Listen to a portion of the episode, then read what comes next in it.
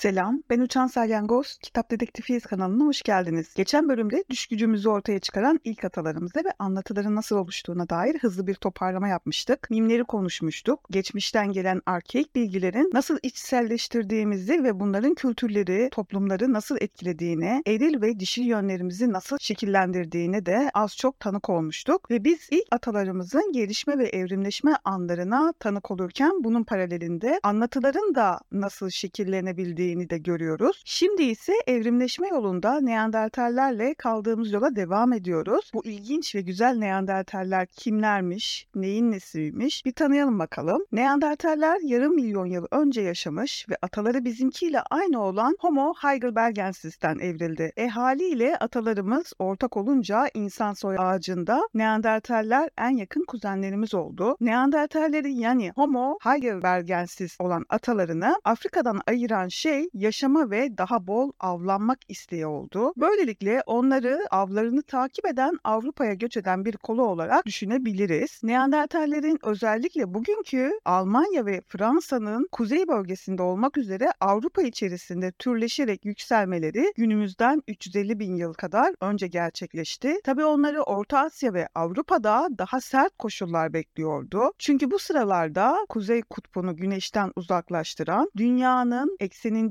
hafif bir kaymanın getirdiği büyük bir iklim değişikliği kutup başlıklarının Avrupa'ya doğru genişlemesine sebep oldu. Böylelikle üç yüz ile dört yüz bin yıl önce Avrupa'da sıcaklıklar giderek düşmeye başladı. Bundan dolayı Neandertaller daha soğuk bir iklime uyum sağladı ve zamanla bizden daha farklı bir türe dönüştü. Böylelikle Avrupa'da buzul çağı unsurları yeni bir insan türünü meydana getirdi. Oluşan bu türün adı Homo Neanderthalensis'ti. Homo Neanderthalensis Neanderthalensis daha çok Avrupa'ya, Orta Asya'ya ve Doğu'ya hükmetti. Yani Neandertallerle Homo sapienslerin beyin büyüklükleri neredeyse aynı olmasına ve bizimle aynı zekaya sahip olmalarına rağmen neden yok oldu diye düşünebiliriz. Bir sürü varsayıma rağmen Neandertallerin yok oluş tarihleri ve sebepleri tam olarak bilinmemekte. Ancak tüm bulgular yok oluş tarihlerinin kırk bin ila otuz bin yıl öncesine denk geldiğini işaret etmekte. Bazı bulgulara göre türün on bin yıl öncesi ne kadar bile yaşadığını göstermekte. Ki bu konuda halen tartışmalı. Neandertallerin yok oluşu bazı araştırmacılara göre farklı şekillerde gerçekleşti. Onlara göre belki de en büyük sebeplerden biri volkanik bir patlamaydı. otuz dokuz bin yıl önce İtalya'nın Napoli kentinin batısında yer alan geniş bir süper volkanik patlama meydana geldi. Bu patlama Rusya'dan Libya'ya kadar büyük bir alanı etkiledi ve yine bu patlamanın etkisinden dolayı on yılda bir gerçekleşen hızlı bir iklim değişikliği, hızlı Hızlı bir sıcak-soğuk geçişi meydana geldi. Aynı hızlı iklim değişikliği sonraki yüzyıllarda da tekrarlanmaya devam etti. Dolayısıyla o bölgelerde yaşayan Neandertaller ve modern insanlar da onlarla birlikte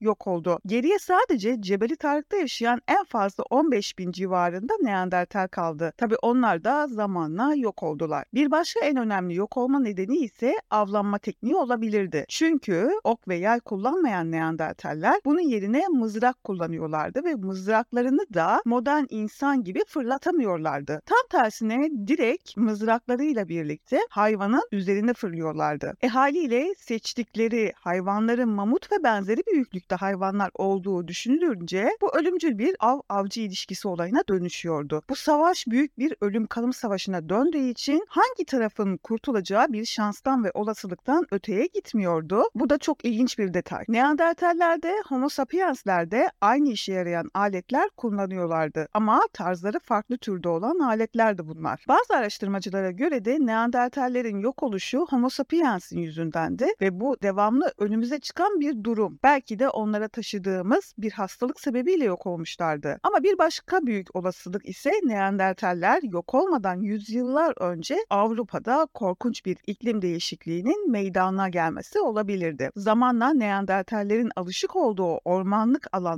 modern insanın hayatta kalabileceği açık araziler, savanalar haline dönüşmesine yol açtı. Bu da modern insanın geldiği döneme rastlıyordu. Homo sapiens de tıpkı bizim geçen bölümlerde anlattığımız gibi hobbitimiz olan Florensis gibi yaşamın izini yani hayvanları, bitkileri, doğanın izlerini takip etmek zorunda kaldı. Elbette oluşan büyük savanalar sayesinde bu çevreye yayıldılar. Böylelikle modern insanın nüfusu arttıkça Neandertallerin nüfusu azaldı. Bu arada modern Yunanistan içinde de büyük bir kültürel patlama meydana geliyordu. Yani Avrupa'da sıkışıp kalan Neandertalleri oranla modern insan dünyanın dört bir yanına yayıldı ve popülasyonlarının giderek artmasıyla birlikte aynı oranda gelişme gösteren Neandertaller ortadan kayboldu. Biraz hüzünlü bir son. Bu durum bana geçenlerde Neandertalleri araştırırken iki bin on dokuz yapımı William adlı bir filmin konusunu hatırlattı. Film çok güzel olmamakla birlikte Homo sapiens ve Neandertaller arasındaki duruma dikkat çeken sahneleri gösteriyordu. Filmdeki başrol oyuncumuz William aslında bir Neandertal'e ait fosilden alınan genlere göre klonlanan bir Neandertal insan. Tıpkı bin dokuz yüz doksan altıda klonlanmış olan koyun Dolly gibi. William'a baktığımızda aslında normal insandan hiçbir farkı yok gibi görülüyor ama duygusal, zekasal ve fiziksel olarak normal insandan çok farklı bir Homo Neandertal klonuydu. Üzücü olan tarafı ise onu dünyaya geri getiren insanlar aynı zamanda William'ı dışlayan aynı insanlardı ve onu bir denek olarak görüyorlardı. Anne karnından doğması, normal insanların yaptığı şeyleri yapması hiçbir şeyi değiştirmiyordu. Yine ona yaşayacak, nefes alacak ve özgür bir ortam bırakacak olanlar da aynı insanlardı. Aslında bu süreç biraz da Neandertallerin yok oluş anlarında Homo sapienslerin Neandertallerin alanlarını daha fazla istila etmelerindeki sürece çok benziyor. William'a da eğitim sisteminde normal insana öğretilenler gibi eğitim verilmeye çalışılıyor. Ama William bu duruma farklı tepkiler veriyor. Mesela bir sahnesinde William Shakespeare'in Nasıl Hoşunuza Giderse'yi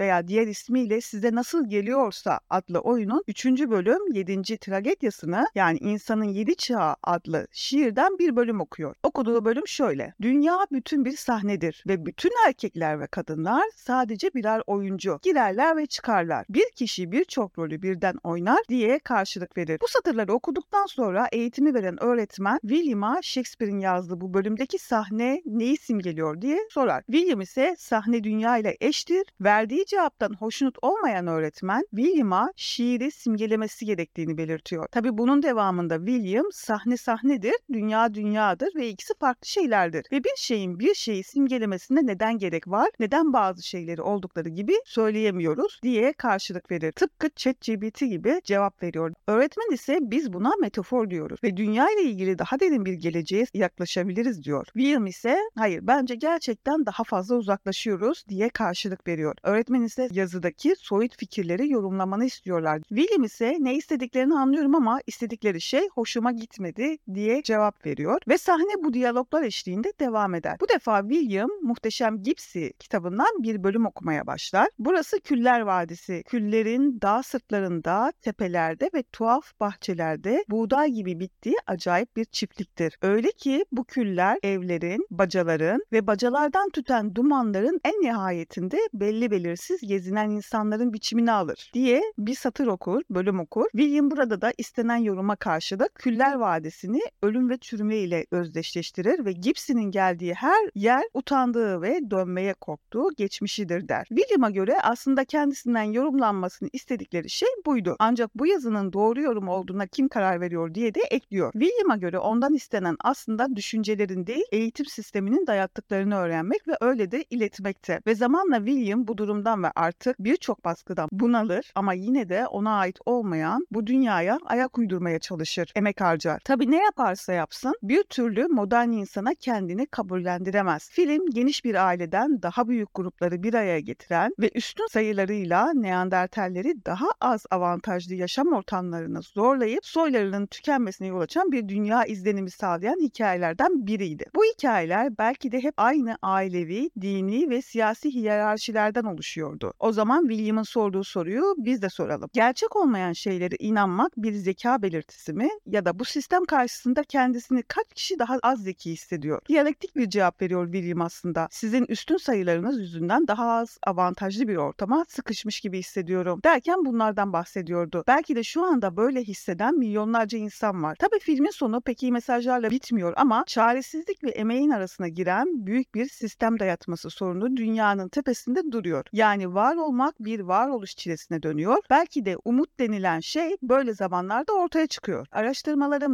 benim en çok merak ettiklerim arasında Neandertallere neden Homo Neanderthalensis denildiydi. Şöyle ki bilim insanları fosilleşmiş Neandertal dışkılarında ve onlara ait bulunan iskeletlerde ki bulgularda vücutları ve yedikleri hakkında inanılmaz bilgiler elde ediliyor. Bu bilgilere göre göre Neandertaller kırkıncı yaş günlerini göremeden ölüyorlardı. Ateşi kullanma becerileri sayesinde hayatta kalmayı başaran Neandertaller bir yandan da ocaklar açarak çakmak taşı üretiyorlardı ve oluşturdukları bu alet teknolojisine müsteryen denildi. Öyle ki özellikle taş yontma konusundaki bazı teknikleri günümüzdeki insanlar tarafından bile zar zor tekrar edilebildi. Neandertaller ok uçları yapmadılar ama onlar kadar yaratıcı olan ve modern insanlardan mızrak ucunu kopyalayıp kendi teknolojilerine göre ürettiler. Yani ürettikleri mızrak uçları modern insanınkiyle aynı görünüyordu ama onu üretme yöntemi farklıydı. Belki modern insanla o an bunu yaptığında hiç tanışmamış da olabilirdi. Düşünsenize, bir aleti diğer bir alete bakarak kopyalamışlardı. Onlara baktığımızda fazlasıyla ilerlediklerini görebiliyoruz ki bu bir zeka göstergesiydi. Neandertaller ürettikleri bu aletler ile bizon ve yünlü gergedan gibi büyük hayvanları avlayabiliyorlardı. Hatta mamutlardan daha büyük filleri avladıklarına dair kanıtlar da vardı. Ürettikleri arasında kemik aletler de vardı. Mesela üzerlerini giydikleri derileri su geçirmez yapmak için kaburga kemiğini kullanıyorlardı. Bu bize yaratıcı çözümler bulabildiklerini, yani ortaya çıkan sorunları çözebildikleri anlamına geliyordu. Bu alet yapmanın ötesine geçen bir durumdu. Zaten estetik yeteneklerinin olması da bunu gösteriyordu. Mesela doğal pigmentleri karıştırmak için deniz kabuklarını kullanıyorlardı. Peki ama bu boyaları yapmalarının nedeni neydi? Bu bize sembolik düşünce yeteneklerinin gelişkin olduğunu gösteriyordu. Belki deniz kabuklarını boyadılar, belki de boyayı vücutlarını ve yüzlerini güzelleştirmek için kullandılar. Belki de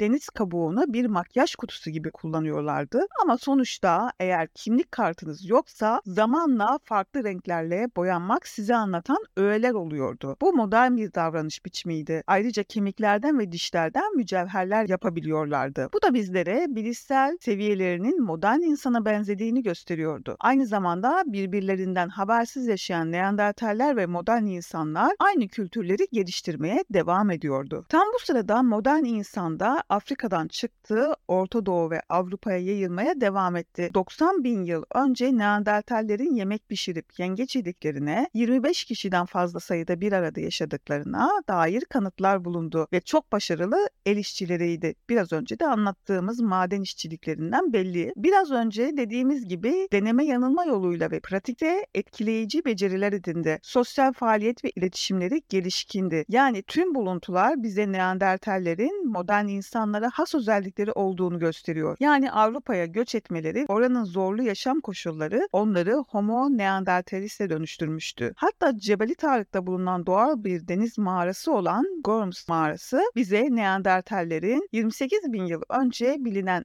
en son yarımadasının ucundaki bu yerin en son kamp ateşlerinin yakıldığı yerlerden biri olduğunu gösterdi. İber Yarımadası'nın ucundaki Cebeli Tarık'ta kırk yedi bin yıl önceye ait Neandertallerin yaktıkları ateşin kömür izleri de hala görülebiliyordu. Bir Neandertal'in kaya oymacılığı yaptığına dair otuz dokuz bin yıl önceye ait izlerde bulunuyordu. Belki de bu mağaranın kendi klanlarına ait olduğunu göstermeye çalışıyorlardı ve bu yine onların soyut düşünebileceğini ve bilişsel yeteneklere sahip olduklarını da gösteriyordu. Yani entelektüellik bakımından modern insandan hiç de geri kalmıyorlardı. Örüntü tanıma ve derinlik algısı gibi görsel bilgilerin işlenmesi Neandertaller için avı tanımak ve hedeflerini ölümcül bir isabetle vurmak için kullanılan kritik görsel ipuçlarıydı. Bulunan bazı nesnelere göre Neandertallerin teknolojileri modern insandan daha iyiydi. bin dokuz yüz altmış üçte bir Alman madeninde ortaya çıkarılan görünüşte sıradan bir nesne bulundu. Aslında sıradan görülen bu elli bin yıllık eser teknolojik tarihinin bir parçası olduğu gibi Neandertallerin eseriydi. Bulunan bu eser huş ağacının kabuğundan damıtılan zift adı verilen bir yapıştırıcıydı. Biz ona aslında taş devrinin süper dört yüz dört yapıştırıcısı diyebiliriz. Yaptıkları mızrak uçlarının tahta sopalara daha iyi yapışmalarını sağlayan yapıştırıcı görevini üstleniyordu. Yani mızrakları daha dayanıklı ve ölümcül hale getiriyordu. Tabii bu mızraklarla birlikte mamutların üzerine atlamalarındaki hazin sonu değiştirmiyordu. Peki Neandertaller bu yapıştırıcıyı nasıl üretti? Bilim insanlarının uzun uğraşları sonucunda bu olay şöyle çözüldü. Tabii önce bir kaz yumurtası bulmaları gerekti. Çünkü Neandertaller zamanında en iyi doğal malzemelerden biri de kaz yumurtasıydı. Sonra kaz yumurtasının içini boşaltıp huş ağacı kabuğunu içine bıraktılar. Yine bir başka kaz yumurtası ile ağzını toprak ve çamurla kapatıp toprağa gömdüler. Çünkü oksijen içeri girerse huş ağacından oluşan kaynaktan ziftin yanmasını önleyebilirdi ve huş ağacı yedi yüz elli Fahrenheit'te yandıktan sonra ancak o şekilde zift haline gelebiliyordu. Bu aslında o dönemlerde çok karmaşık bir işlemdi ama büyük ihtimalle Neandertaller uzun süredir bunu yaptıkları için bu işte ustalaşmışlardı. Bu durumu da Neandertallerin zekasının yine bir kanıtı olarak görebiliriz. Yani modern insanlar gibi yenilik yapma ve icat etme yetenekleri vardı. Doğadaki olasılıkları görmek ve onları kendi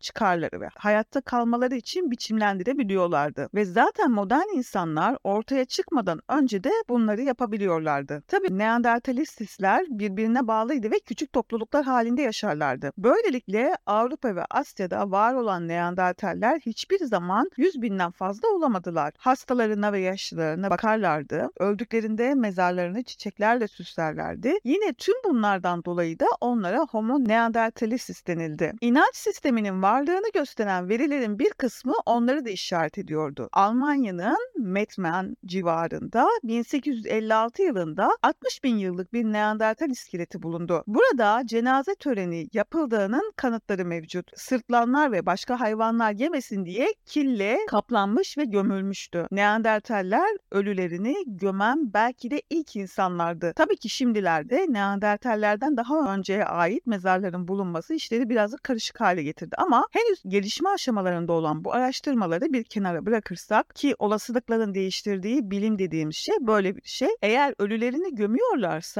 öbür dünyayla ilgili düşünceleri olmalıydı. Yani bilinçli bir şekilde ölü gömme geleneğinin en eski uygulamalarında ve toplumsal cinsiyet rollerinin varlığı rolünde yine onlar vardı. Evet, ne kadar insani özellikler taşıyor denilse de Neandertalist insanı için Homo sapiensin sosyal, kültürel ve dinsel yaşamına kesinlikle ciddi yenilikler getirmişti. Araştırmacılar şöyle ilginç bir bulguya da rastlamış. Avcılıkla ilişkili olarak hayvana benzeyen bir dikitin hedef tahtası olarak kullanıldığı bir mağarada Neanderthalensis'in şeytan taşıyan ilk insan olduğuna dair izlere de rastlandı. Yine bir mağarada taşlarla oluşturulmuş bir sandığın içinde yedi ayı kafasının bulunması ya da kazılarak oluşturulan bir çukurun içinde yirmiden fazla ayı kemiğinin üzerinin ağır bir taşla kapatılması gibi örnekler bize Neandertallerin kendilerini ayıların yaşamıyla özdeşleştirdiklerini gösterir. Çünkü ayılar kışın en zorlu koşullarında uykuya dalar ve baharda uyanırlardı. Yani ilk kez öbür öteki dünya inancıyla temas söz konusu olabilir. Kendi ölülerini ayının kış uykusuna benzetmiş olabilirlerdi. Ama ayılar gibi dönmediklerini, uyanmadıklarını görmeleri üzerine uyanışın bir başka dünyada gerçekleşebileceğini düşünmeleri onlarda öteki dünya imgesi yarattı. İşbirliğine dayalı doğal yaşamları ve toplumsal koordinasyonları vardı. Mezarlar, çiçekler ve şifalı otlar gibi bitkilerle bir birlikte öteki dünya için hazırlanılırdı. Şifalı bitkiler ölen kişinin öteki dünyaya sağlıklı gitsin diye hazırlanırdı. Yeniden doğuş için gömü işlemi yani cenin pozisyonunda gerçekleştirilirdi. Bu aslında dünyanın belki de bilinen en eski mitiydi. İnsan bedeninin simgesel hikayeye atıfta bulunacak şekilde cenin pozisyonunda yatırılması artık insanın inançlı bir düşünceye sahip olduğunu bizlere gösteriyordu. Bu inanca göre insan bu dünyadaki fani yaşamının ardından başka bir dünyaya göçüyordu. O zaman tüm hazırlıklar bir şekilde yapılmalıydı. Anne karnından bu dünyaya gelen cenin şeklindeki insan yine öteki dünyaya anne karnındaki gibi sapasağlam ve hazırlıklı gitmeliydi. Bu yüzden mezarda ölen kişiye ait ve ihtiyacı olan ne varsa bırakılmaya çalışılırdı ve bu yolculuk bu defa anne karnı yerine toprakta devam ederdi. Anne rahminin bolluğu, bereketi, koruyuculuğu artık toprakta birleşmişti. Yani zamanla artık insanda topraktan yaratılmıştı durumu ortaya çıktı. Yani bu artık topraktan geldik, toprağa gideceğimizin bir göstergesiydi. Ve geride kalanların görevi bu ölü gömme töreninin ritüelini gerçekleştirmekti. Eğer bu ritüel gerçekleşmezse ruh öteki dünyada acı çekecekti. Aşık Veysel'in o güzel sözlerini hatırlayalım. Benim sadık yarim kara topraktır sözü bu ilk mitin yansımalarından biriydi. Aşık Veysel bu durumu bu şekilde dile getirmiş. Görünüşe göre öteki dünya düzeninin yoluna girmesi için bu dünyadaki yaşamın düzenlenmesi gerekliydi. Bunun bir yansıması Gılgamış Destanı'nda Enkidu'nun ölüler ülkesine gördüğü bir ölünün cesedinin gömülmediğini ve ruhunun işkence çektiğini söylemesi aslında bu dünyada kurallara uyulması için yasaya ne kadar ihtiyaç duyulduğunu anlatmaktaydı. Tabii günümüzde durum pek de öyle değil. Neandertaller kendinden sonrakilere genetik miras olarak yasa kültürünü bıraktı. bıraktı. Ormandan çıkan Enkidu böylelikle toplumun bir parçası nasıl olduysa aletle birlikte doğal evrimi bırakıp yapay evrimle kültür ve toplum kurallarının hayatı da onların olmaktan çıkıp o kuralların icrasına dönüştü. Gelinen durum ölümlü doğaya karşı ölümsüz tanrılar yaratmak oldu. Bu hala insanların en önemli icadı, sorunu ve kaygısıydı. Sanat gibi bir duruma geldiğimizde sanat modern insanların yayılmasının, genişlemesinin en önemli anahtarlarından biriydi. İnsanların bir inanç kültürünü paylaşmasına izin vermek, kendi kültürünü oluşturmak ve kendilerini farklı olarak işaretlemekti. Ama Neandertallerin karmaşık sanat ve müzik yaptığını gösteren belirti yoktu. Bu yüzden yayılma olmadığı için sayıları da azdı. Sosyal ağlarının gelişkin olmaması da bundan dolayıydı. Bu yüzden sayıca çok olan, iletişimde iyi olan modern insan tarafından asimile olacaktı. Aslında gördüğümüz gibi Homo sapiens'ten Neandertallerden daha zeki değillerdi. Tabii bir de hepimizin merak ettiği başka bir şey ise Homo sapiens ile Neandertallerin birleşimi sonucu genlerimizde Neandertaller geni var mı yok mu? Ya da varsa ne kadar var sorunsalı. Çünkü biz modern insanlar bunu bir dert, bir sorun, arı varlığımızda tek ve özel yapımıza bir tehdit olarak görüyoruz. iki bin beş yapımı Homo sapiens belgeseli Homo sapiens ve Neandertallerin birleşimini farklı bir şekilde anlatıyor. Sapiensler bir av sırasında devasa mamutu bir yerde sıkıştırıyorlar ama sapienslerin büyücüsü tam o anda köşeye sıkışan mamutun karşısında ilginç hareketler yapınca, yani bir ritüel gerçekleştiriyor. Kendinden geçer bir halde ve benim için çok da komik olan hareketler yapınca mamut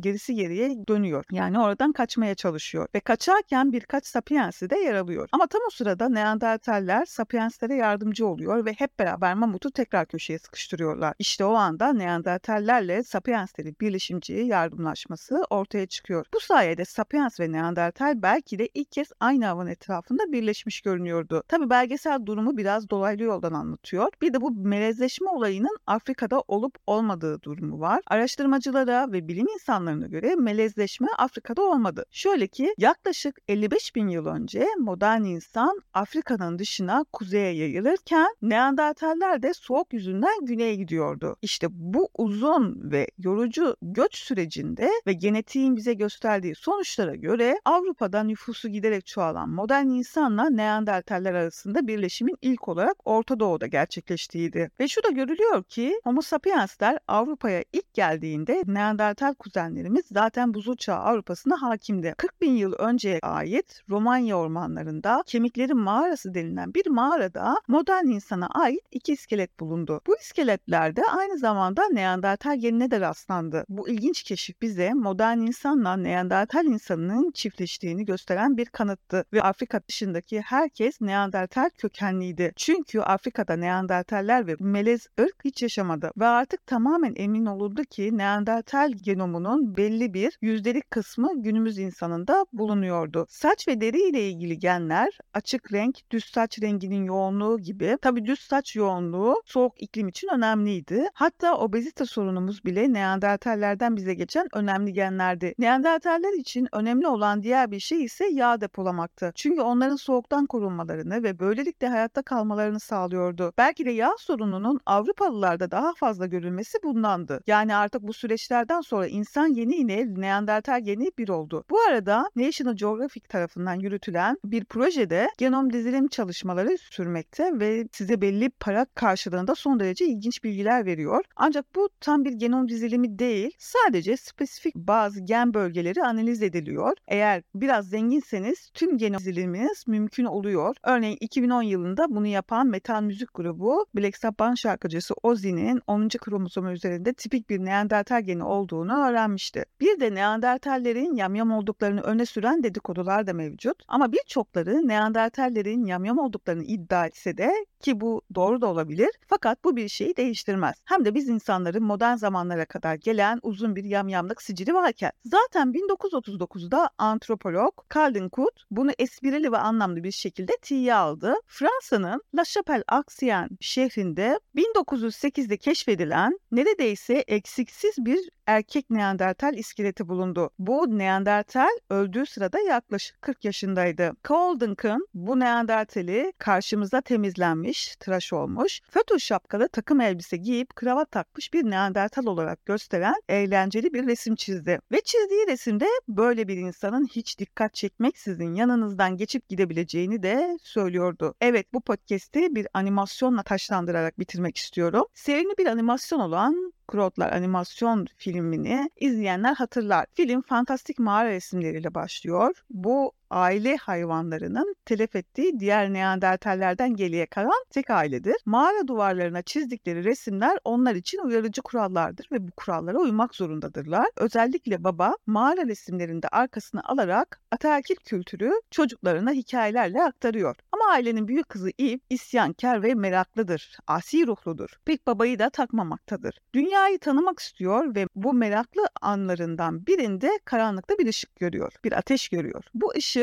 ateştir ve onu getiren de bir Homo sapiens, yani bir insandır. Adı Guy ve çok komik bir karakteri var. Aslında animenin karakterleri toptan komik. Tam o saatler içinde deprem oluyor ve aile kendilerini Guy'la birlikte hiç görmedikleri bir ormanda buluyor. Burası Jules Verne'in Esrarengiz Ada kitabındaki gibi garip hayvanlar ve bitkilerle doludur. Yani büyük fil yerine küçük fil görebiliyorsunuz. Devasa kertenkeleler görebiliyorsunuz. Jules Verne'in hayal gücü çok kuvvetli ve her çağa dokunuyor. Onu yine burada görebiliyoruz. Animasyonda yer alan her karakter çok eğlenceli. Ama benim favorim tabii ki çılgın nine. Bu çılgın nineye benzer bir nine de buz devrinde vardı, hatırlarsınız. Böylece aile yaşadıkları yerde kıyametin yaklaştığını öğrenir ve cennet diyarı dedikleri yere gitmek zorunda olduklarını anlarlar. Guy'un güneşe, yani cennet diyarına ulaşmak istemesi sayesinde bizim çılgın aile büyük bir yok oluştan kurtulur. Film böyle devam ediyor. Filmin ikincisi daha romantik başlıyor. Bu bölümde daha mükemmel yarınlarını yaşayabilecekleri cenneti arıyorlar. Filmin görselleri pastel renklerden oluştuğu için daha çok hoşuma gitti ve ikinci bölüm de bir an var ki değişik bir kanguru sürüsü peşlerine takılıyor. Baba kız birlik olup kangurulardan kurtuluyorlar ve yumruklarını birbirine çaktıklarında baba işte benim kızım diyor. Ama sonra Guy araya girince ilk birden yabani halinden aşk kuşuna dönüşüyor ve bu defa aşıklar yumruklarını birbirine tokuşturmayı bombiş kelimesiyle taçlandırıyorlar. Tabii bizim korumacı baba bu duruma da Guy'a da acayip sinir oluyor. Bizim aşk kuşları farkında değil tabii ama halleri acayip komik. İzlemelisiniz. Bu aşk kuşlarını ve bombişleri burada bırakıp önümüzdeki bölümde Homo sapiens ile savanalarda yürümeye devam ediyoruz. Sizleri de bekleriz. Kitap Dedektifiyiz platformunun devamlılığı için Askıda Kültür Sanat ile bilet ısmarlayabilir. Bize Instagram, YouTube'da dahil olmak üzere Kitap Dedektifiyiz platformundan ulaşabilirsiniz. Lütfen yorum yapmayı ve beğenmeyi unutmayınız. Kendinize iyi bakın. Görüşmek üzere.